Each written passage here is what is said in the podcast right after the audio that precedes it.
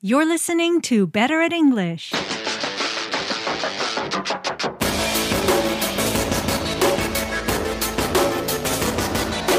Hi, my name's Lori, and I'm here to help you get better at English one small step at a time. In this episode, a real English conversation on the topic of sleep and sleep habits. It features tons of vocabulary, especially idioms and phrasal verbs, as you all know and love them. So come on, let's get going. Hello, hello, how you doing? Wherever you are, I hope you're having an awesome day.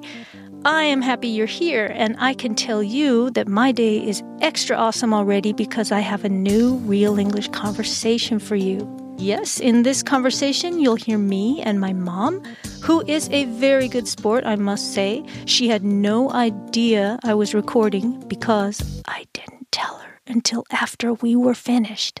But she didn't mind at all, which is lucky for me. It's a bit sneaky, I know, but it's the best way to get you the most authentic conversational English possible for your listening and learning pleasure. Anyway, our conversation features a ton of vocabulary related to sleep, sleep habits, and daily routines. And oh, there are lots of idioms and phrasal verbs too. Uh, several listeners have emailed to say that they need extra help with idioms and phrasal verbs. So I've highlighted those in the transcript and vocabulary notes that you can download to go with this episode. If you want to read along as you listen, or if you want to dive a bit deeper into the vocabulary, you can get the transcript and vocabulary notes at betteratenglish.com slash 003.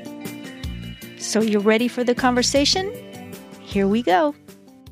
Saturday morning they had to drive to Santa Barbara and Sunday they had to drive home and today he has to fly back. So it's been a they're exhausted. Yeah, not a very restful weekend running around.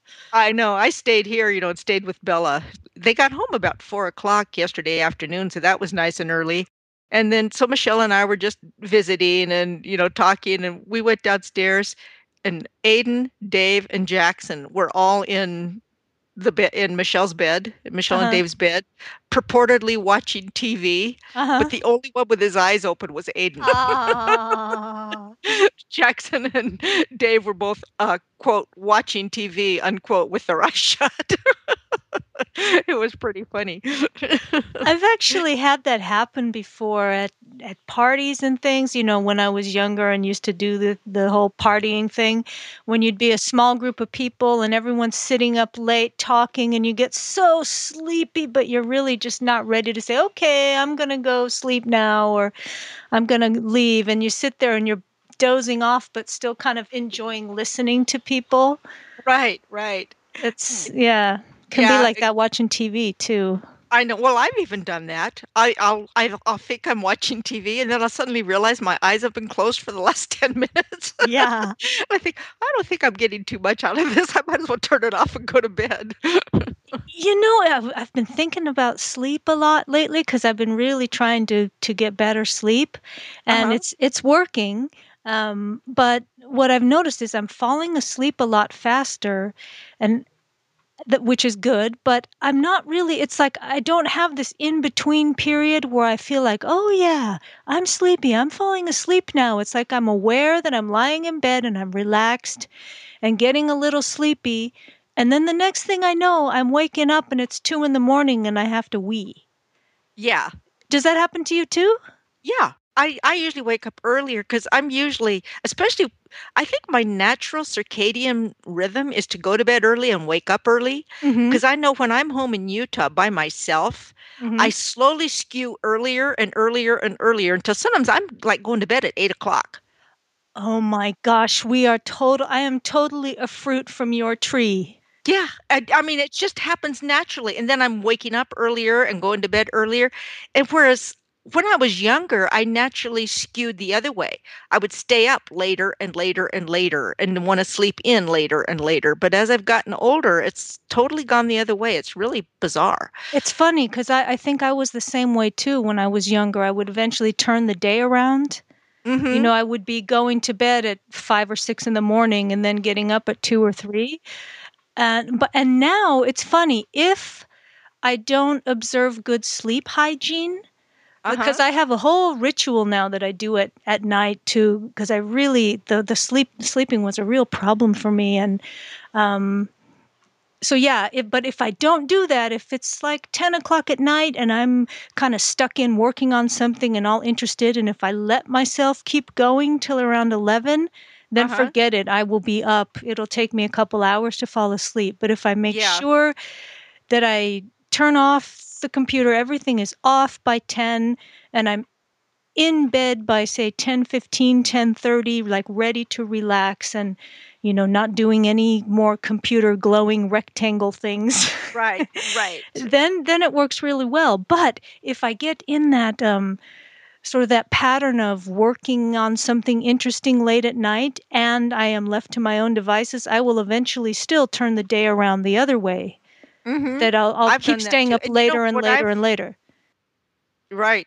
And one thing I found that really affects me being able to go to sleep is I cannot eat or drink alcohol like within two or three hours of going to bed that's interesting. Because it i don't know if it's the digestion or what but sometimes i'll even kind of think i'm hungry and I'll, oh i'll just have a snack or you know especially that late glass of wine and i i only drink one glass of wine at the most a glass and a half. I can never get through that second glass. But if i do it right before i go to bed i don't know I, it just i don't go to sleep. So i i've learned to just not you know if i'm going to have dinner and a glass of wine it's got to be at least two preferably three hours before I go to bed. It's Yeah, funny you so- it's funny you mentioned the wine because I have not been I mean I used to have like a small glass of wine. Actually when I'd get in bed I would read for a little while and drink my little glass of wine, but I haven't Mhm. been drinking the wine and I'm going to have to check one day and see if it makes a difference. It makes a difference. Yeah, I stopped mean, it's doing yeah. that around the time that I started sleeping better, but I was also doing all these other things.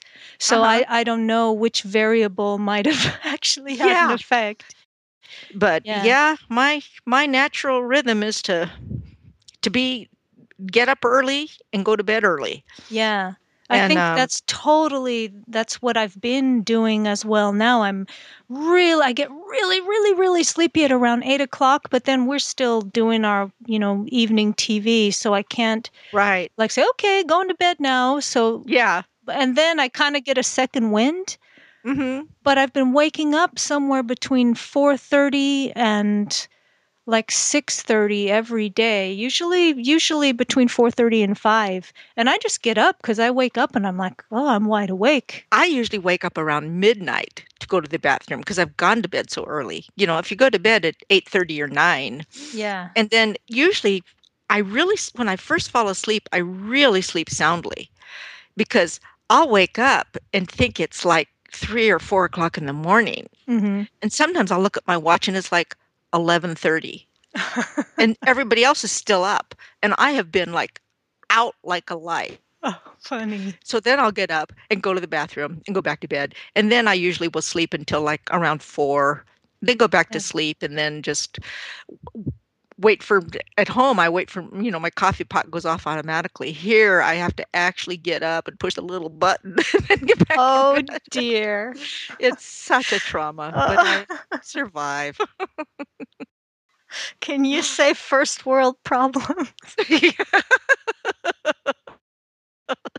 Ain't it the truth? Oh my god, I have to push the button on my coffee pot. I have to get up and Well, that's the thing. You know, if it was right here where I could reach it and just go take my arm out and go bonk, but no, I have to get out of bed, walk 10 feet, and push a button and then get all the way back into bed. Oh God, how do you manage? How do you put up with that?